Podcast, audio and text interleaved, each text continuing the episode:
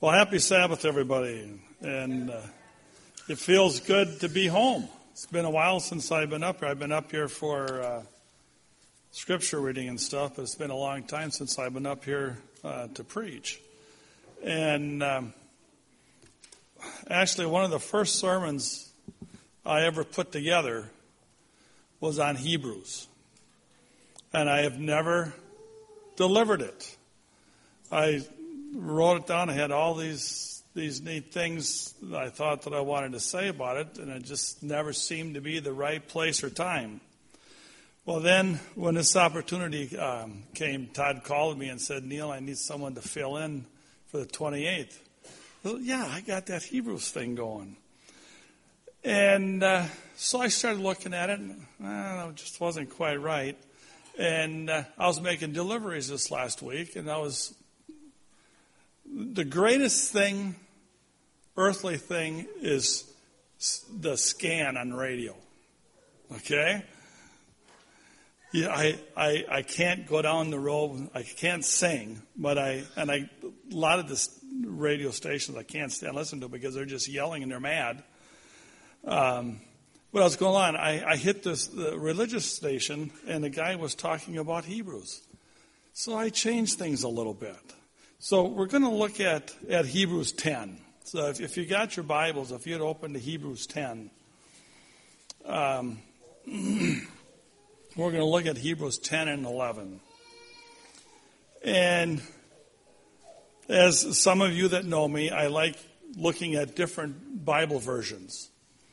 And um, I know there's some people that don't like the New International, but yet sometimes it's easier to understand. And uh, one thing that I like about the newer versions versus the King James Version is that they put captions. When, when you turn to the uh, to the chapter, it'll it'll put captions or things on there that are important or what's being discussed. And when I looked at this, and I, I, I turned to Hebrews 10, and I started looking at a call to persevere. And I thought, persevere. I like that. And then in the, in the New King James Version, it has a call to persevere in faith. Now, how many people had an answer to prayer this week?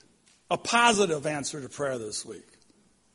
How many had multiple positive answers? Amen. How many had an answer to the prayer this week that they didn't like? Now, I know I ain't the only one here. Okay. But yes, as, as a family, we had a couple miracles this week. And praise the Lord for that. But the faith, how many people last Sabbath thought they were going to be here today? How many people had that faith? Now, I was talking to, to Rick uh, in the back here, and we were talking to him, uh, Paul and I. He had an issue going to work on Monday because he's got to cross the big bridge. How many days did he go to work and come home from work and he had faith that that bridge was safe? And 5.30 in the morning, a semi-driver's on 911 saying, hey, there's a problem. I just came over and there's a dip and my trailer's empty and it bounced right up off the road. But he had faith. So let's look at this faith. Hebrews 10, verse 21. And since we have this great priest over the house of God, let us draw near to God with a sincere heart and with all the full assurance that faith brings. I like that. All full assurance that faith brings. Having our hearts sprinkled to cleanse us from a guilty conscience and having our bodies washed with pure water. Let us hold unswervingly to the hope we profess, for he who had promised is faithful. Now, we talked in the Sabbath school class this morning about water, how important water is. And in our class, we decided that one of the most important things on this earth is water for animals, for vegetation, for humans. And we have faith that it's there. Moving along, going down to verse 24. And let us consider how we may spur one another on toward love and good deeds, not giving up meeting together, as some are in the habit of doing, but encourage one another, and on all the more as you see the day approaching. And I like that. Consider how we may spur one another on. This is a group, this is an organization.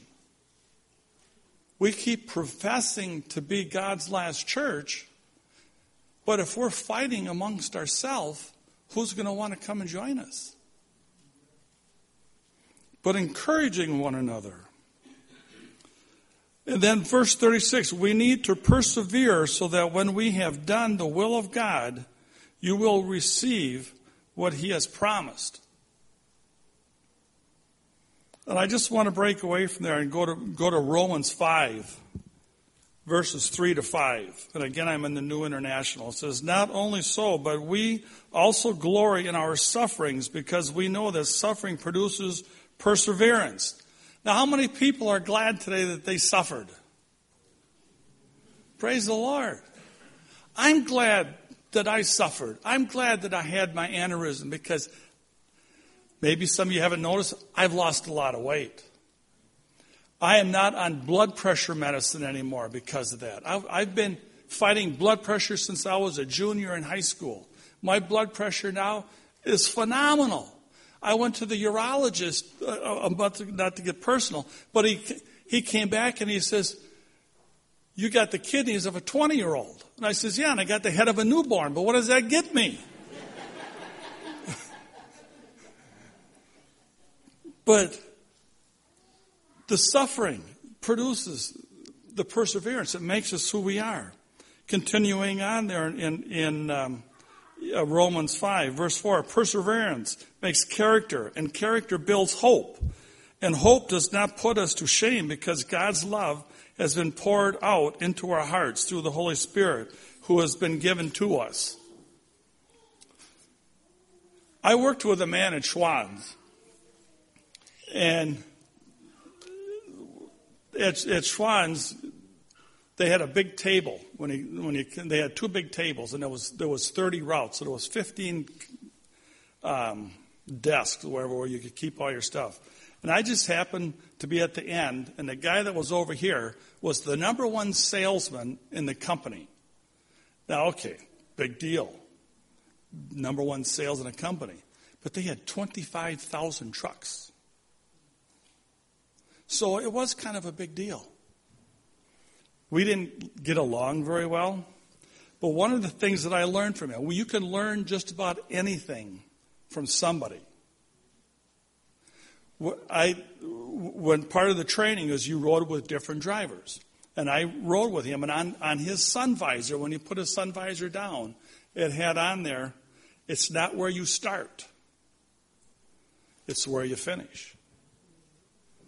That's what this whole thing with faith in God is. This whole walk with Christianity.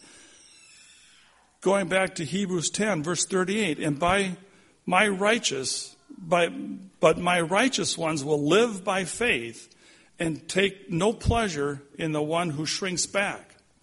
Now it's, it's saying here, my, the righteous ones will live by faith. It doesn't say they're going to be rich, they're going to be handsome, they're going to be beautiful. It's saying they live by faith and not of what's happening here, but of what is to come. In James 1, verse 3, it says, Because you know that the testing of your faith produces perseverance. All this is tied together with faith. If you look in Hebrews 11, one of the neatest chapters in the Bible, it's the Hall of Fame. There's 27 names writ, written there, and I, I'm going to go through here because we got a lot to do, and the most important part of this service is to come yet. But in Hebrews 11, by faith and action. Now, faith is confidence in what we hope for, and assurance, and about what we do not see. So, how do you get confidence? How does faith build the confidence? It's the relationship. Not again, not to pick on Rick, but every day he went to work, he had faith and confidence in the engineers that built that bridge. Yesterday, when they were showing it on the news, and Darlene and I were talking about it, she says, You know, I never did like going across that bridge. And Paul said the same thing. When he went across it, it seemed too high, too narrow, and it just, I don't think it was moving, but it just, it's going to be a while now for people to have faith to go whatever they put across there. Now, see, when, you, when you're going across Lake Butamore, it's not so bad because you just bounce to an island and you bounce to another island, and then you're back on the ground and you can stomp your feet and everything is fine. Okay, but getting back to this faith, look at the verse 4. By faith, Abel. And there's a whole other sermon here. By faith, Abel brought God a better offering than Cain did. By faith, he was commanded as righteous. When God spoke, spoke well of his offerings, and by faith, Abel still speaks, even though he is dead. 5, verse 5, by faith, Enoch was taken from this life. Before he was taken, he was command, commended as one who pleased God. Verse 7, by faith, Noah. Verse 8, by faith, Abraham. Even though he didn't know where he was going, Abraham still had faith and followed. Now, this one, uh, verse 11, I, I like how this is put in here. And by faith, even Sarah. Because when this was written, this was written by a male dominated society. But it was looked at as appropriate to have uh, even faith Sarah, who was past childbearing age, was able to bear children. Again, I don't want to take a lot of time, but did Abraham and Sarah live in complete faith? Did they ever doubt? We're experiencing that doubt now with the offspring when they lost faith. Our memory text, David. And I, I like this. I have found David. Now, he didn't just say David, but the son of Jesse, so that if there was other Davids, there was no question. There was absolutely no question who he was talking about. A man after my own heart. Because he will do what I ask him to do. Going on by faith, Isaac, Jacob, Joseph, Moses. Verse 20, by faith the people passed through the Red Sea as on dry land but when the Egyptians tried to do so, they were drowned. I wouldn't have had enough faith with a million people walking and being in the first five or six to walk into there, knowing that that crowd was going to push me if I stopped or not. Thankfully, the priests and Moses had that confidence. They had that faith, and they walked into the Red Sea and it opened up.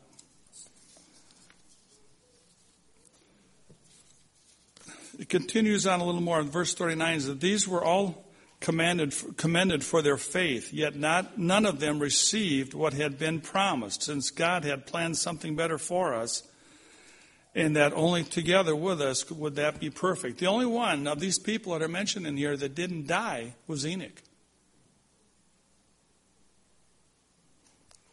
But I have faith and trust in my God and Savior that all these people will be in heaven because they had that faith. I'm going to turn the time over for the true blessing today.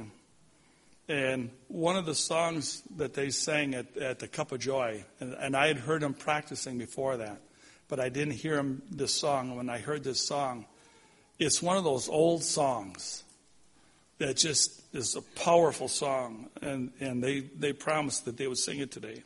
I don't know about tomorrow. I just live from day to day. Praise the Lord.